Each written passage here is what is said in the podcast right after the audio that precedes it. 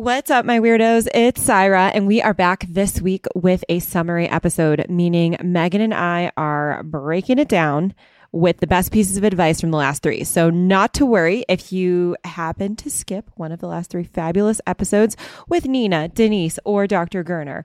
But I'm excited for you to tune into this one as we pull out the best pieces and let you know our final thoughts. So, without further ado, let's go. Welcome to Girls Just Want to Have Funds, the weekly podcast that deconstructs the intimidating world of finance. Hosted by Syra Rahman, VP of Finance at HM Bradley, and her partner in crime, Megan McShane, a manager at a Fortune 100 company, and supported by StockTwits. Girls Just Want to Have Funds will take on the important questions in personal finance that so many of us avoid, but also take on a glass of wine or two.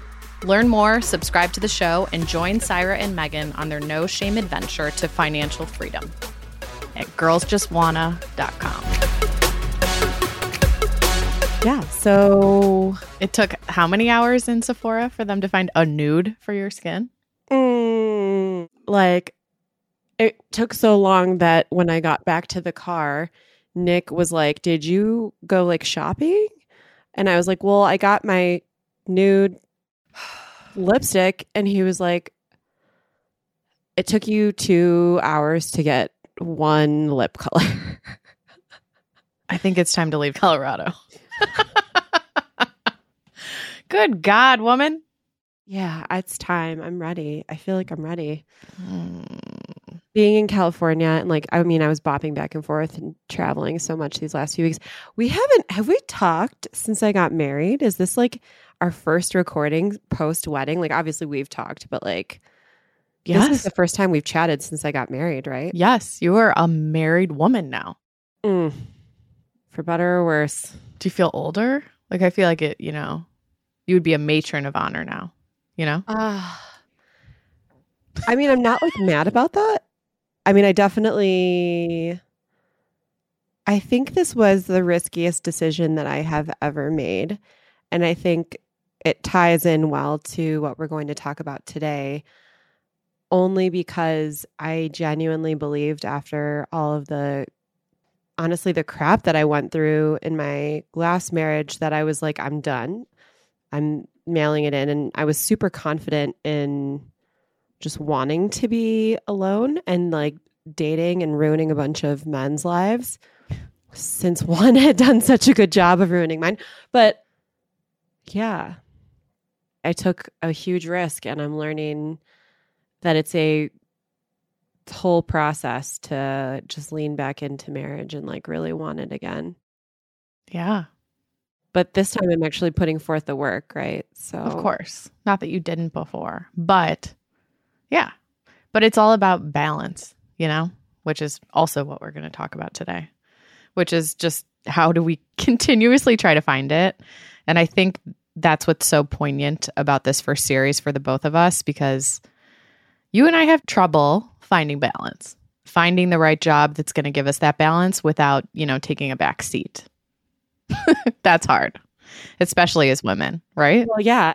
And that's something Nick and I are always iterating on because I don't want him to have to take a backseat at his job. And I know you don't want Taylor to have to take a backseat at his job either. And it's like there's push and there's pull. And, you know, how many vacations do we take? Do we hang out with one side of the family or the other, depending on Mm. which vacation it is? And like, Right. what what do we spend our money on? Are we going to start co-investing together? What does all of that stuff look like at scale? Like we say at scale at our companies, but like do you talk about what scale looks like for your partner? Like Nick's eyes popped out of his forehead when I was like we're going to start doing real estate investing together.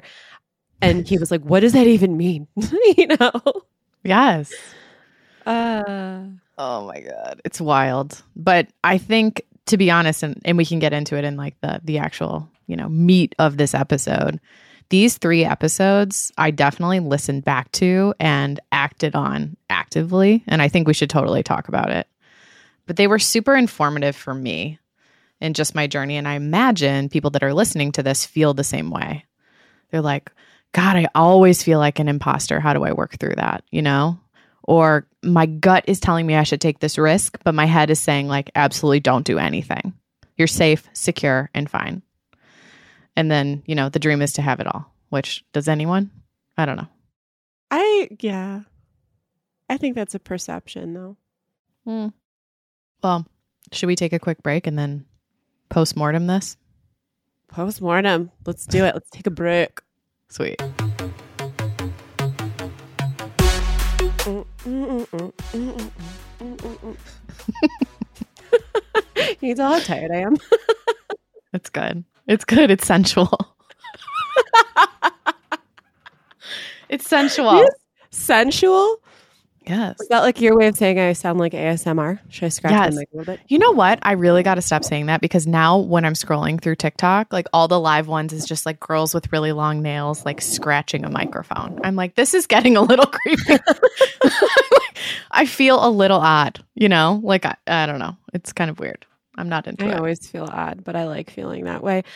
You know, we got a weird piece of feedback on this podcast that I actually love, and it's that Ooh. somebody loves that we call everyone our weirdos because Mhm. everybody is my like everybody's a little bit of a weirdo, and I feel like some of these subjects are weird, so I like calling people weirdos, and I take it take it as a compliment. So shout out to the people that have said that to us because I personally am proud of, well, my weirdos. We're weirdos.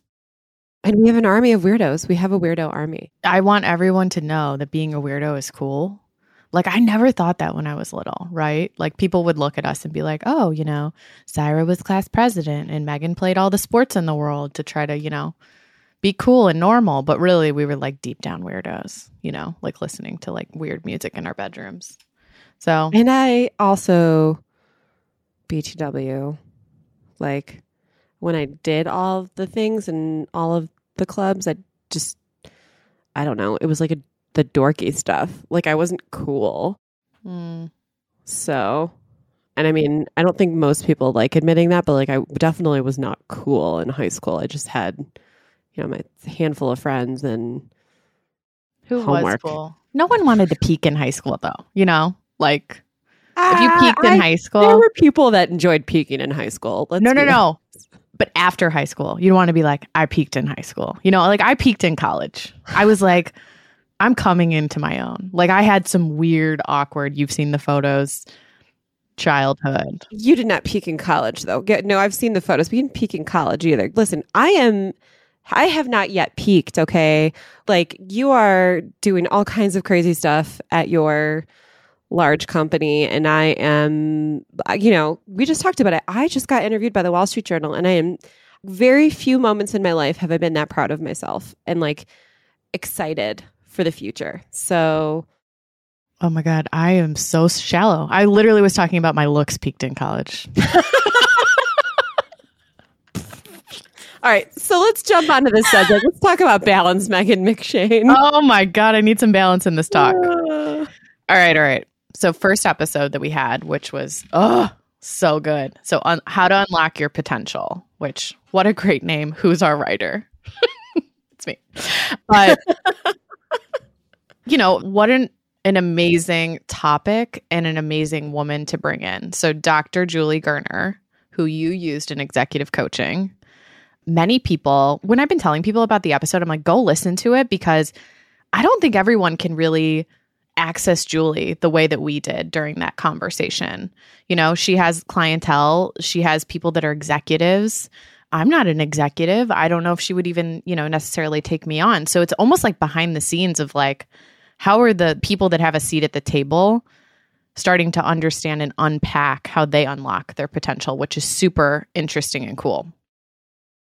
I mean, and I don't know if there was something you took away that that you really feel empowered on, but one of the things that I took from that episode, Meg, that really resonated with me, and if it's one piece of advice that I could give everybody that's listening, it's to not only find your tribe and find other people within your circle that can help encourage you and like push you forward and you know talk about how you didn't peak in college. And by the way you also didn't peak looks wise in college like that's such, no that's also not true but also just like find other women that you share ideologies with and that you can then add to your own your own persona and your own like schema right? Like i am continuously in search of more women that inspire me, more men that inspire, like more people generally that can help me build my voice and my ideologies and like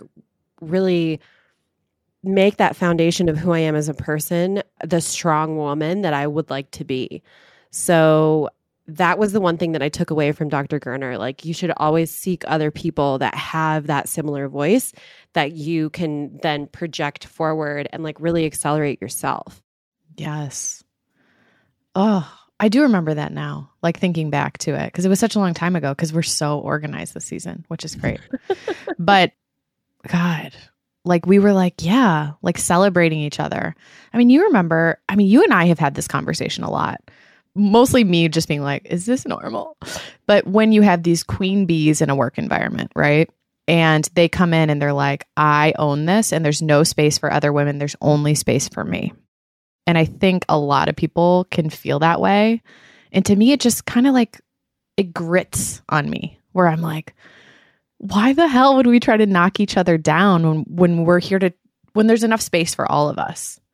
God, I just remember us talking about that like so many times. I mean, how many jobs have I had? Let's be real, it's a lot. So we've had this conversation a multitude of times about just those women that kind of bring each other down. And we've never been that way. And I love that about us. Like, we're amazing. I, you know, I think that's I think that's one of the pieces that every woman or man or you know or whomever you are every person needs to contemplate as they become a leader it's not how can i cut other people down it's how do we all rise up together and that's something again, like that's like a driving factor to me. That's one of the reasons that I want to listen to people that can elevate me because if I'm listening to other people that are elevating me, and then I'm also listening to other people that are, whether they're significantly ahead in their career or not, I feel like that is how I can drive other people forward myself. Like, what is it? A rising tide raises, lifts all ships, lifts all right? boats. Lifts all boats. Yeah. I don't know. And that's something that I try to actually embody at every company that I work at. I know that I'm pushing that really hard at HMB right now. I think that other women should be trying to do the same thing, right? That was the whole premise of the article in the Wall Street Journal. Like, I didn't just ask to get my eggs frozen. I wanted everybody else at my company to get their eggs frozen as well if they wanted to, or, you know, or whatever form of fertility assistance they needed, regardless of gender. Like, that is the kind of stuff that we need to start pushing for as leaders at our respective companies like how can you help other people become better leaders simply by being who you are and that was one of the ways that i saw it at my company and that's like the question that i keep asking myself like how can i push other people forward to do similar things for others where it doesn't cost you a thing it's literally just opening your mouth and saying this is something that we need mm. Mm. preach seriously though no, yeah. I mean, I think that's amazing. And I mean, I've celebrated you a lot offline, but online, you know, I've gushed over you. Sometimes, like, I feel like we're sisters. and I'm like, you know, you're the older one. So you're the older sister. Sorry. Sometimes. But where I was just like gushing over you. And I was like, girl is like my homie. Like, how cool is this? Like, we all aspire to be this, but let's all like rise her up and like say, you were in the Wall Street Journal. Like my dad reads that every day. You know what I mean? Like established career men. Did your dad high five me? Like, like he want to know what Papa Purcell said. He texted me. He also doesn't listen to this, so it's fine. But he texted me and he said, you know, when did Syra's article come out? And I sent it to him and he was like, oh my God. I'm like, you know, because he opens, up he gets the Wall Street Journal every day. He's a layman. He just like gets an actual paper. Yep. And so how cool is that? Like, that's amazing. So just kudos, you know? Yeah. And that's the thing though. I think the more you do that kind of stuff, the more likely you are to accelerate. I don't know. It's like again, like Right. And that's that I think is the point. Like the more you push yourself forward and the more you elevate others, the more likely you are to push yourself forward even further. Like my career mm-hmm. would not be where it is if it was not for the hundreds of thousands of humans that have helped me get here. And there's no there's no forgetting that. And Dr. Gurner is most certainly near the top of that list, frankly, because she was the one that pushed me when I was negotiating, frankly, because she was my executive mm. coach during that time. So I feel like this actually folds into the next episode that we did, which was how to tackle risk with Denise Shull, this incredible human being who has helped the finance brains of the world, frankly, professional athletes as well. She helps them determine insanely difficult things and pushes them to the next level. And I want to know, Meg, how you view risk now that you have really mulled over some of the stuff that Denise said. You know, I think I've been right about it this whole time based on what Denise said. Like I've gotten it right. And I've been insecure so many times listening to other people and not listening to myself when I want to take a risk, right? Don't do that. That's not secure. You won't have a 401k. You won't, ha- you know, whatever, which I shouldn't say on a finance podcast, but whatever. But true, you know, you take a big risk. Sometimes it's financial, whatever. But what I heard Denise say, which is something I pride myself on that will be written on my tombstone, is that I lead with empathy and I lead with my emotions. And a lot of people think, oh God, she's so gullible because she does that and like doesn't, you know, she's trying to lead with her gut. But essentially, what Denise told us is lean into how do I feel? And do I feel good about this? Yes. Then I should do it. And just that be the case. Like you don't need to explain it you know, I know I've gotten into cases before where I'm like, I mean, but what do you think? And my voice goes up. Like I'm insecure because I'm so nervous about the perception of a decision I've made to other people. That's kind of what I took away is that, you know, my gut is usually right. And I need to lean into that even more and just drop from like kind of my head into my gut more and more and more. How about you? Well, I mean, I kind of feel like that's just like the general Megan modus operandi. Like you, that is how you function. Like you negotiate with emotions, you contemplate risk with emotion. Like I have never, every time we've had a serious debate about anything that is life changing for you, inflection points throughout your life, whether it was, you know, do I need to break up with your last boyfriend? Uh, all of the conversations that we've ever had you come forward with the emotional side first and then we talk about the rational stuff after. So and I mean I like we were talking about earlier, the riskiest thing I have done in my life was get married a second time. I continuously take on risk as it pertains to like financial decisions, but that is me like iterating on myself and saying, you know, I am going to buy a whole bunch of JPEGs. Thank you, Ashley Louise. And all I'm doing in my brain is adding to my art collection. Like other, I think one of the things that I love about the community of people that we have surrounded ourselves with is that you lead with conviction. And that is a, it's partially like self confidence, but it's also like owning your power and saying it's okay to be intelligent in an arena and to have other people disagree with you and be like, I think what you're doing is dumb, and for me to still push forward. I don't know. I guess I continuously, when I was growing up, thought that I needed to have the approval of the majority. And I don't always need that anymore because I am much more confident in who I am as a person.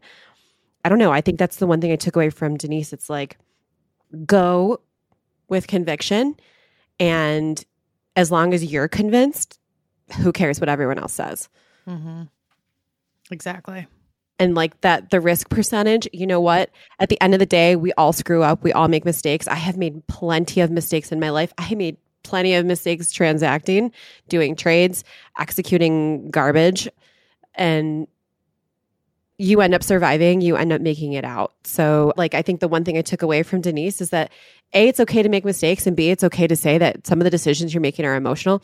And you know what? We as women are significantly intelligent when it comes to our emotions. And frankly, I consider that to be an advantage at this point. So, yes. And I definitely think it's an advantage between you and I. That is something that we are experts in.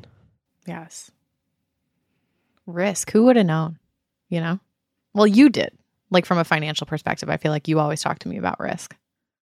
Yeah, but but if you had ever told me that I need, was ever going to have a conversation with an expert and that expert was going to say, "Hey, by the way, the majority of your decision making is emotionally based," I mean, she would have been laughed off of our trade desk for sure, right? Like to this day, they probably mm-hmm. still don't believe in that or understand that. So, but it makes so much sense. I totally outside of this conversation, but what just sparked for me was the best advice a manager ever gave me, or not even advice. He kind of just told it to me. And God love him for that, you know?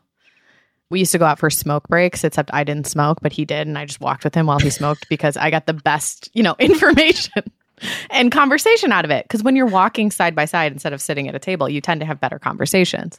Right. And so we were sitting there and I was debating making a move inside Microsoft. And I was like, oh, I don't know, and weighing all the pros and cons and whatever. And he looks at me and he goes, Look, a risk is a risk is a risk. You're going to wake up tomorrow and think you made a bad decision either way.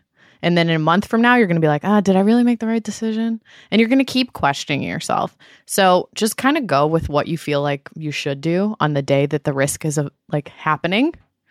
And you just kind of flow with it and see what happens. He's like, it is not a death sentence, it's a job. You know, this is when I thought my job is absolutely everything and I will give it all. No, it's about balance and when I'm learning. But, you know, that's basically what he was saying. He goes, go in, make money, be smart, go home, have a family, do your thing. I was like, damn, yes, that always comes back to me. So I know a lot of people right now, especially going through the pandemic, a lot of people quit their jobs. A lot of people are contemplating quitting their jobs and taking on a big risk. I think the advice, at least that I would give them, I don't know if you would say this, Yes, be financially secure before you quit, of course. But if like you wake up every day and you're miserable, like you're absolutely miserable, then maybe it's time for a change and that's okay. And you might be taking on some risk. Do what you think is right because it's your life, you know? Is that ill advised? I feel like we're jumping into the balance side of things, which was the interview with Nina here. Mm, yes and it's layered into with the risk, right?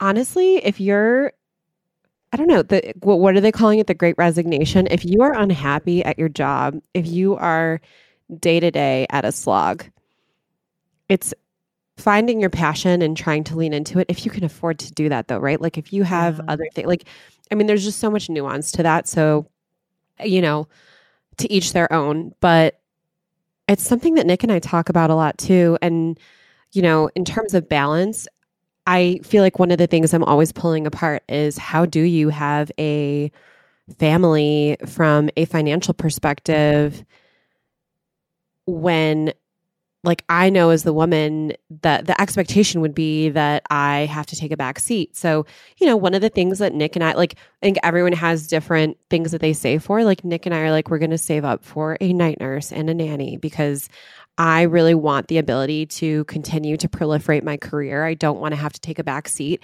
Nick is crushing it right now in his engineering role. And he, like, I mean, the both of us are working seven days a week when we have the energy to do so. And it would be remiss of me for me to turn to him and say, I want you to take a back seat or for me to take a back seat right now because we both want to accelerate, but we also want to have kids.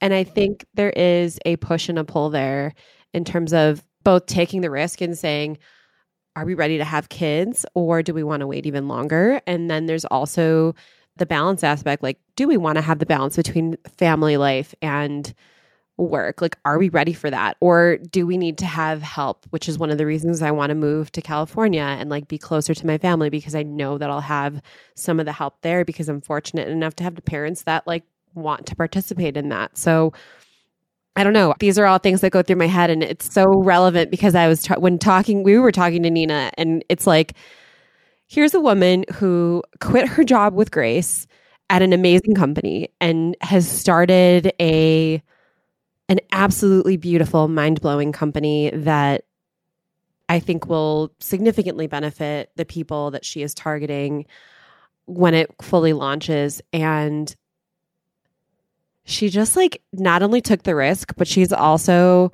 figuring out like how to get through life. I mean, I don't know what like what are your thoughts, Meg? Where are you trying to find balance right now?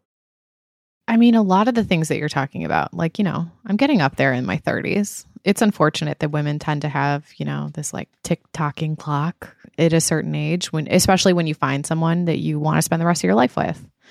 And you're like, God, like for me, the biggest decision I've made over the past year is moving to Chicago, which is happening in either June or July. The negotiations are on the table. Yes, that's between Taylor and I. Negotiations. That's my whole relationship. It's beautiful. Taylor, it's now recorded. oh, he knows. We found a place we think. I'll send it to you. But anyway, it's always kind of the next thing. And I think you said it so beautifully. There's something that millennials are facing that I don't think any other generation has had to is both spouses are typically working and typically like have careers and are having babies later in life. And you're like, well, I don't want to give up what I'm doing. I'm important. Well, I don't want to give up what I'm doing. I'm important. Of course, you're important. You're important to me too. And so is your career. And so are our children. So, how do we find that balance? That's more of kind of like long term balance for me. Right now, it's more like getting into my new job, which I absolutely fucking love right now. You know, talk to me in three weeks. But, you know, getting into my new job, establishing myself as an authority, establishing myself as an expert, but also willing and able to learn and grow, of course, because that's why I'm there. But then it's finding the balance of how do I get to yoga? and how do I continue to eat healthy and not drink too much? And it, I don't know about you, but I know it ebbs and flows. It's either like I'm super healthy, but like I could do better at work, or I'm crushing it at work. And then everything else, like my pants are too fucking tight. You know what I mean? oh my God. I know that on such a deep level after traveling for the last two weeks. You know, I think there's a point, and you and I have talked about this because I have, we both talk about our body issues with each other fairly openly. And for me, I'm like, you know what? My partner loves my body. And at some point, I need to just cave and be like, I need to stop being so obsessive about what's going into my body because honestly, it's kind of fun to crush at work. It sucks when you have to travel and like garbage in creates garbage body, if you will. But with the advent of athleisure becoming more and more common within the workplace. Thank God. Thank God. Okay. Uh, which to anyone that hasn't explored that arena, I encourage you to do so. If you are able to wear athleisure to the office, I discovered Lululemon outlets while I was in California with my family last week. Oh my God. One word joggers. they look so good. They look you can good rock on them, everybody. but you can rock them. You can rock them with tennis shoes. Believe it or not, you can rock them with heels. I've done it. It works. You can wear a fancier top. You can dress them up. Uh, yeah. And and you know, for Zoom calls, it's perfect. It's perfect. Nobody needs to see your bottoms. Anyways, so I guess all of this is to say no, I feel that on a deep level. I think it's tough because you have to give a little bit and and that's something that I am still exploring in terms of where we're going to give should we choose to do Hmm. a child in the near future or like over the course of the next several years, whatever the case may be. The question looming in my mind is what I'm going to give up in exchange for that because something has to give, right? Like you can't live your life in the same manner once you have a kid. So those are all things that we're like discovering and working on together. And, you know, iterating is my current favorite word because all I know is that I am continuously attempting to adapt and improve because there is there's never going to be a perfect solution. I'm never going to be perfectly balanced. And at some point you have to be okay with that. Like the imbalance is just part of your life. God, I think that's so poignant. it's like life is always moving forward. Like I took a yoga class the other day and the mantra was time. You would have loved it. And it was like breathe in the future, breathe out the past. And I know people might laugh. I know you're going to laugh. I love him. He's amazing. You should come and take his class. But there's something so interesting about that in the way that how life is always moving forward, whether you're ready for it or not. And so finding balance, which, yes, is this series of our podcast, is kind of an ever flowing thing. You can never grasp it. You can never be like, oh, I'm perfectly balanced. Then you should be dead. like, Well, and if any, here's the thing like anyone that says that their life is perfectly balanced, like I'm curious what they're doing to fit, you know, a 29 hour day into 24 hours. Cause I have never met someone that's like, I get enough sleep, I work to my fullest and don't have any work left at the end of the day. I get a workout in, I eat perfectly. My significant other feels completely fulfilled. My dogs get all of the attention that they need. My children get all of the attention that they need. Like, I've never seen someone that is across the board like, everything is perfect and no, no ball has dropped. Like you just can't juggle everything at once. And it's okay to be imperfect. Yes. I'm embracing that right now as you say it in real time. Are you uh, breathing in the future and exhaling the past, Megan? Oh, fuck you. yes. should we take it. a quick break and wrap this up? Yeah, we should take a break. All right. no, no, no, no, no, no.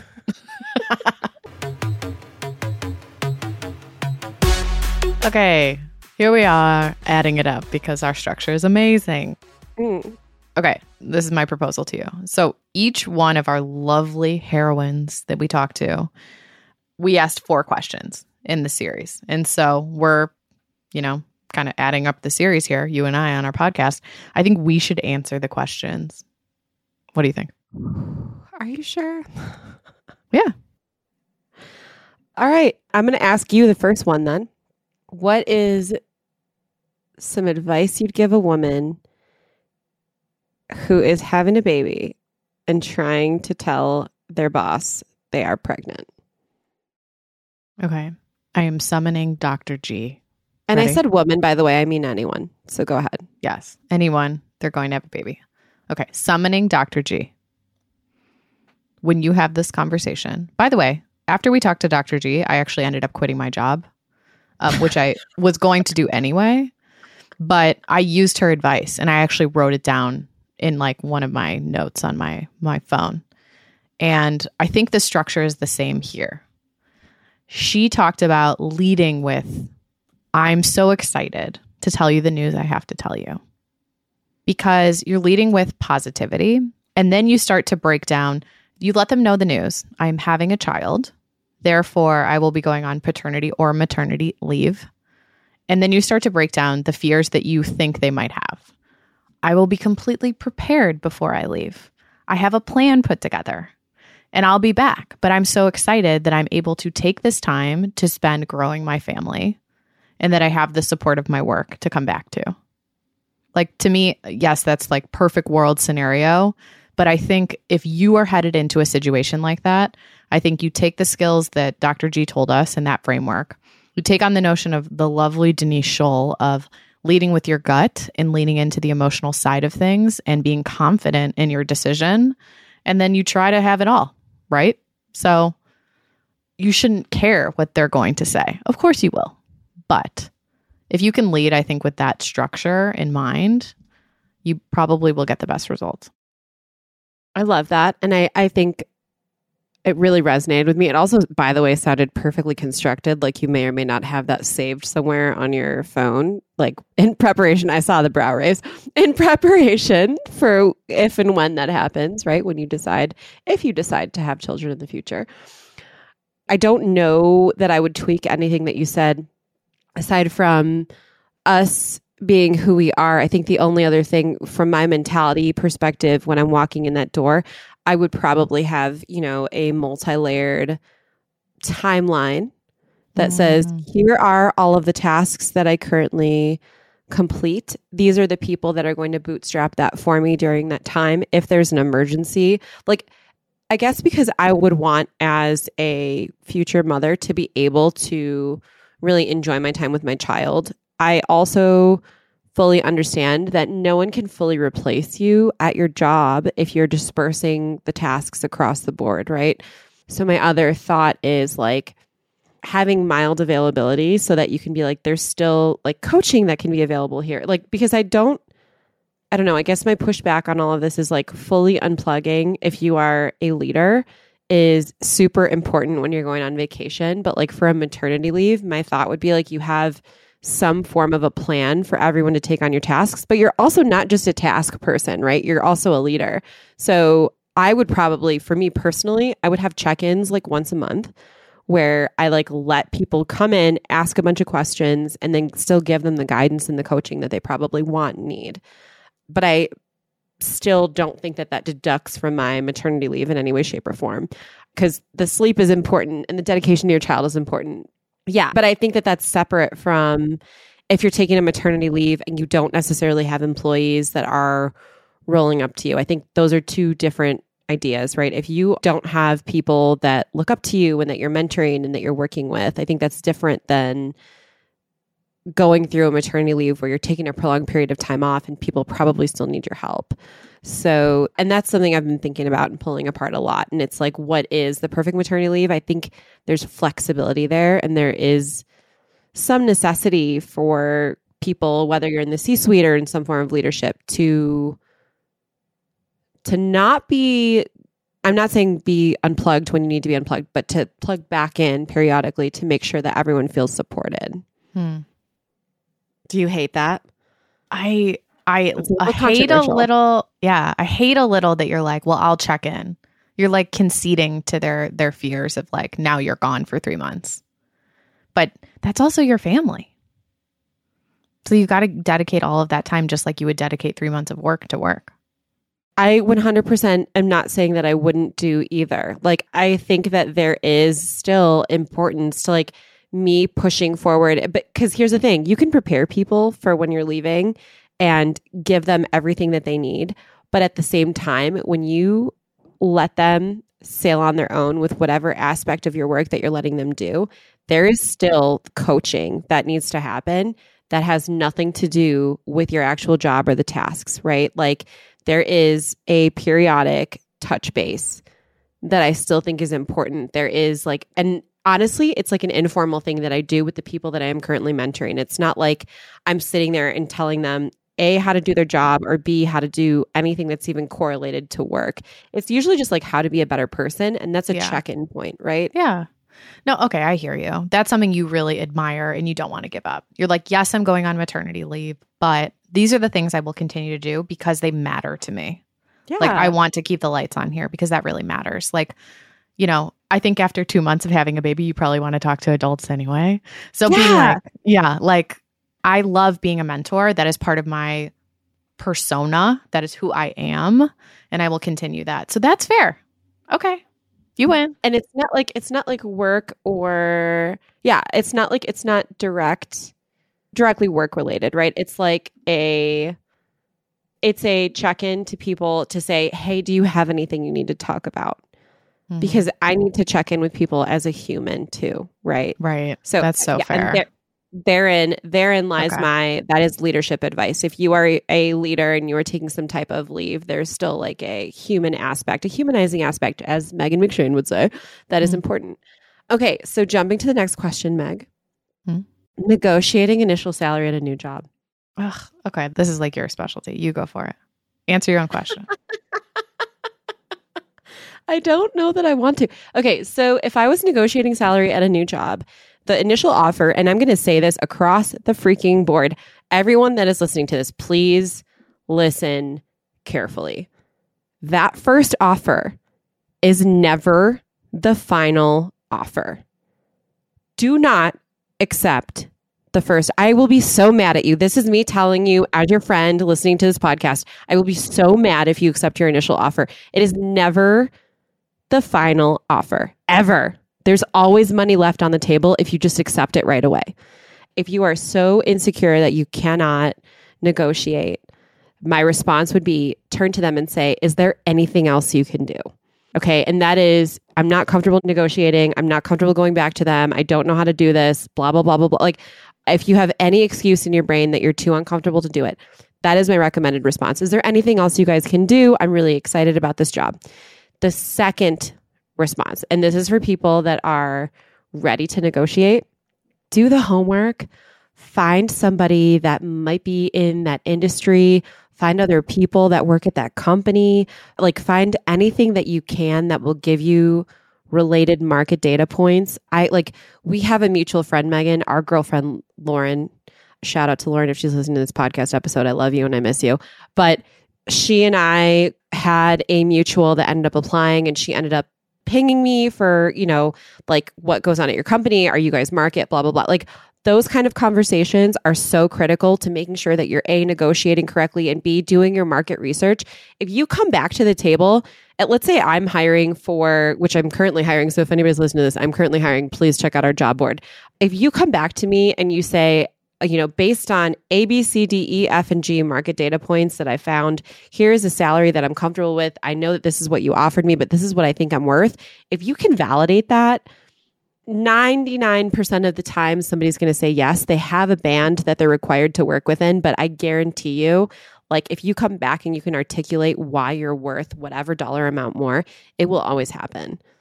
But you have to have market data. Like I've also had people come back to me like that are 2 years deep in their career and they pull numbers out of their ass. Like you can't that's the other side of it, right? There's two sides to the negotiation. There's you have to do the market research, find as many people as you can that will negotiate it with you. And then there's, I'm going to come up with a number because I think this number sounds good. Right. So that would be my thing. And by the way, with every negotiation, so if you're a real stickler, you get two no's. You can come back with one more response. So if what? you send one response out, yeah. So if you send a response out, if they send you, here's your initial offer, and then you say, this is what I'd like, and they come back slightly underneath that, you can push back and be like, if there's anything else on the table, then I'm leaving. Like whatever, however you want to respond to it. But like even if you nudge like two to five thousand dollars, chances are you will get it. Or by the way, they'll say no, but they'll still send you an offer. So like if a company if a company is super interested in you and they're giving you a response back to negotiate, just know that it's okay to negotiate twice. That's the other thing. There's still a tiny amount of money usually left on the table after they respond to you. So two no's, and I actually I learned this working at a car wash. Two no's, and then it's final. You got to take the final offer. That's a after you get two no's, that is your offer. That is the end. You cannot go back for a third time. You will have egg on your face. Hmm. That is what I will say. But again, I want to go back to my first point. If you do not negotiate on that initial offer, I am mad at you. okay, I'm gonna be totally white girl here for a second. So I was watching Sex in the City earlier today. Do you remember that episode where Charlotte was trying to become Jewish?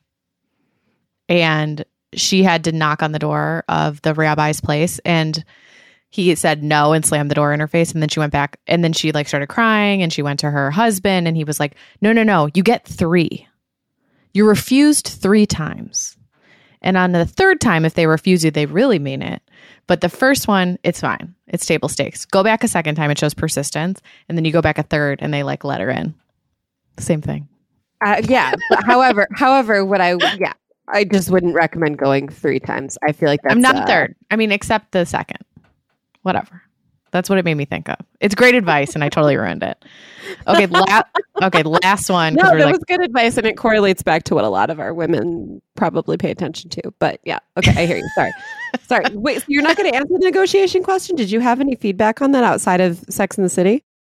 No, I mean you. I come to you for all that advice, so you're kind of like my go-to. So anything you say, I usually take. Right, but yeah, I think so yeah, but also like stemming from some of our our heroines or interviewees, right? Denise, lead with your gut. You know what your worth is. You're confident. You're not arrogant. This is who you are, and you need to lead with that. And there's been so many times that women don't talk about how much money they make, and then they find out that men that are in the same position as them make three times as much, and they do more work. What? So I think being open, honest, and money forward is the best advice you could give anybody. And like, you know your worth, and your worth is also your time. And I want to bounce on that because I have a girlfriend, Abby, who's in Seattle that I absolutely admire. And I know that at some point she'll listen to this episode. So, Abby, hi, I love you. Sharing your salary is okay. And it's something that more women need to do. Men share their salaries with each other. Like, it's okay to share your salary. And the more that we do that and the more comfortable that we get talking about it, the less A, competitive we'll be, and B, the more likely we'll find out how underpaid we are.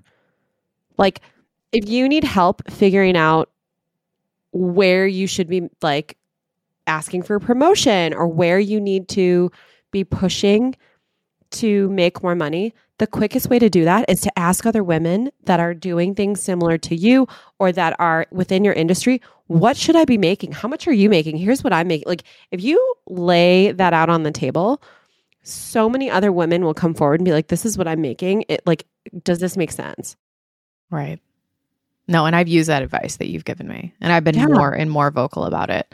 And like some people are like, that's so gauche. How dare you talk about money? But I'm like, I've had conversations with really good girlfriends at dinner where they were like, what do you make? And I'm like, this is what I make. And they're like, oh, I do the same thing and I make $20,000 less. I'm like, what? Doesn't it Like- kill you? It kills me. But thank God we had that conversation. You know what I mean? I'm like, you got to go talk to your boss. Like, this is fucked. Dude, and by the way, there are tools that are available that we should start posting online more often where you can go search for salary and you can figure out what other people are making that are correlated to you. None of those tools are perfect. None of those tools are going to give you exactly what you need. But but if we start getting more comfortable with sharing that information, I genuinely believe A, the wage gap will be closed, and B, that we will start achieving greater and greater things because we will start being paid what we need to be paid and what we deserve. Mm-hmm. So I am at, to anyone that's listening, it is not gauche to talk about your salary. If you are being told that, that is a patriarchal ide- ideology. That is not something that you need to adhere to. It is not gauche to talk about how much money you make.